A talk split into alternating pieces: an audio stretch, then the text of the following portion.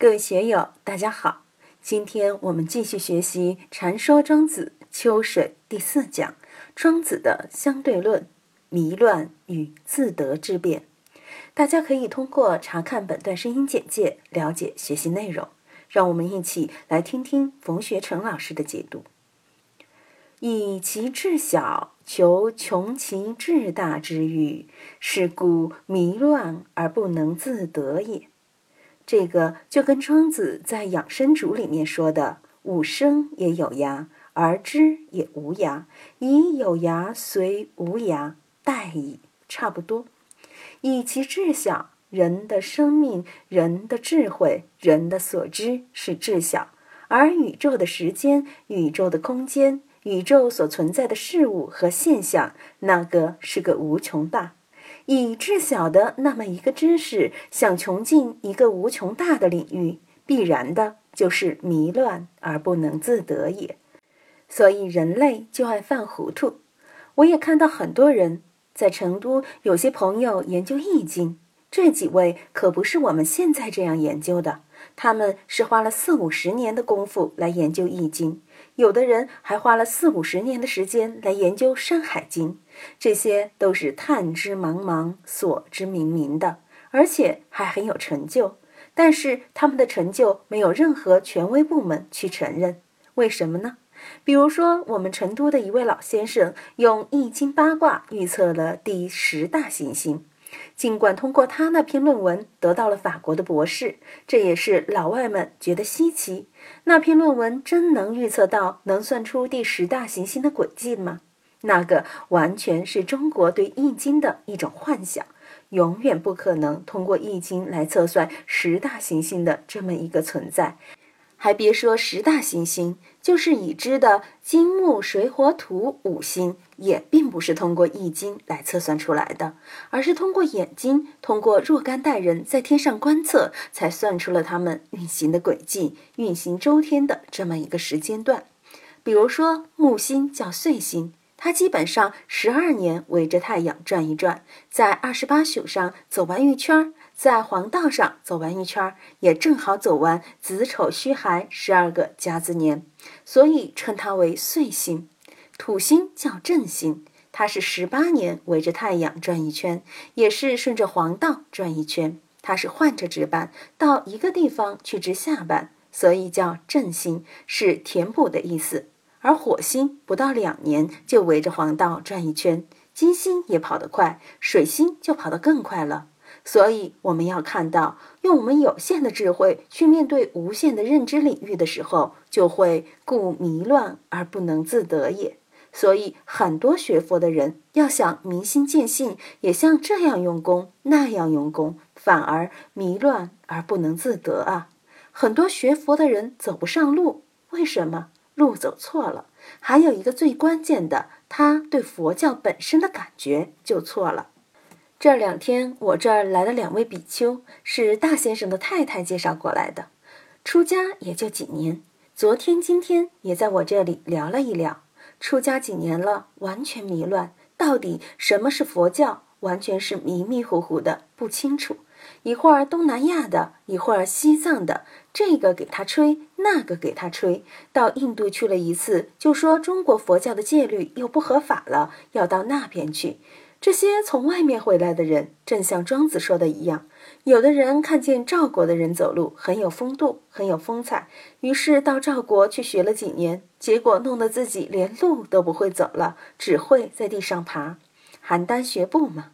有的人到海外，英语没学会，汉语反倒忘记了，这个很麻烦的，所以是迷乱而不能自得也。怎样使我们保持清醒的头脑？这是非常严肃的问题。在社会上生活的人，他没有学佛学道，还能保持一种正常人的状态。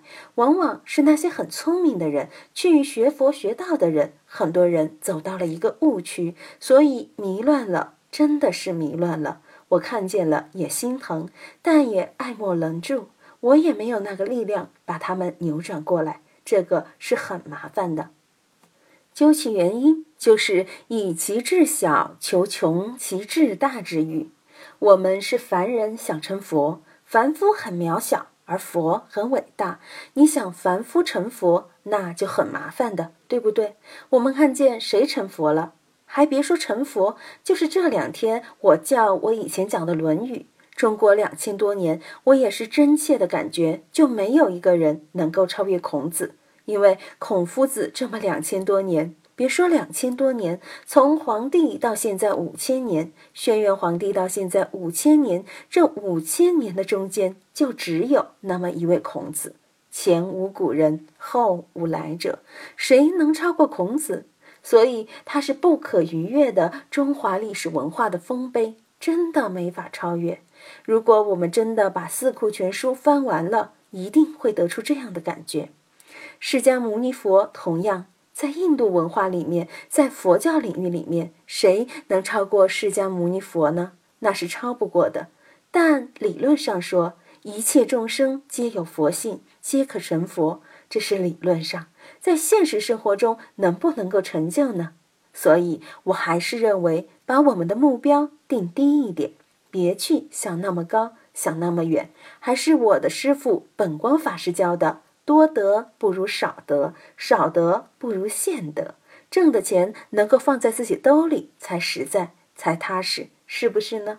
别人开的支票往往是空头支票，空头支票不能兑现，送给你一个亿也是没有用的。所以我还是比较赞成实用主义。百分之九十九的人搞实用主义，但是还得留百分之一的人搞空想主义，搞幻想，那也是少不了的。少了这个百分之一的人去空想也很麻烦，但这种人不能多，一定要有百分之九十九的人来养这百分之一的人才行。由此观之，又何以知毫末之足以定至细之泥？又何以知天地之足以穷至大之域？大家要细看庄子的语言，非常精辟，境界非常高。你凭什么可以知道毫末这么微小的、小的不能再小的东西可以作为小的定量或尺度呢？泥、端倪作为区分的概念，对微观的尺度，现在有毫米、有微米，还有纳米。纳米就可以进入对分子、原子的测量了，有明确的尺寸了。但对中子、电子、夸克又用什么来衡量呢？对光子，你又用什么来衡量呢？这些都不能作为尺度了。小，你没法去把握，没法去界定。另外，你也没法确定一个大。你何以知天地之足以穷至大之域？对于无穷大，你也不可能用天地作为尺度、作为标杆来衡量这个无穷大是多少。大家都知道，我们人类的尺度用来衡量客观事物，用分、用尺、用丈，对不对啊？在西方有毫米、厘米、分米、米、千米，这些在地球上，地球也就是四万千米的一个圆周，足够用了。到月亮上是三十八万千米也好用，到太阳一亿五千万千米，这个也好用，但是。牛郎星、织女星呢？一亿后面要加好多个亿，于是就发明了一个光年的说法。开始是地球到太阳的距离作为一个天文尺度来衡量与银河系里面的恒星，太阳和地球的距离就叫一个天文单位。比如说，地球到天狼星是几个天文单位，也是大的不得了了。在太阳系内这样算算也可以。你比如到水星是零点四个天文单位，到金星是零点七天文单位，到火星是一点五个天文单位，到木星是五点二个天文单位，到土星是九点五个天文单位，这些都好算。但是你说牛郎星、织女星那个就小了，那就得用光年，光一秒三十万公里，跑一年的距离是多少？那么就很遥远了。你要测河外星云，光年这个尺度也小了。有些离地球起码就是几百万光年，乃至于上亿光年。这个说起来，对我们凡人是麻烦，对天文学家也麻烦。于是就用秒差，多少秒差，零点几秒差，这么一种天文学的秒差尺度，就比光年的尺度更大一个数量级了。所以，我们看这里，就感到庄子这一句“天地之足以穷至大之欲”，天地够大了吗？也无法圣人计算无穷大的尺度，因为至大至小那个是无法定量的。既然是无法定量的，我们就无从去判断它。所以，庄子后面又说：“至小无内，至大无外。”我们怎么去感觉这里的大小呢？传说庄子秋水第四讲到这里就结束了。欢迎大家在评论中分享所思所得。我是万万，我在成都龙江书院为您读书。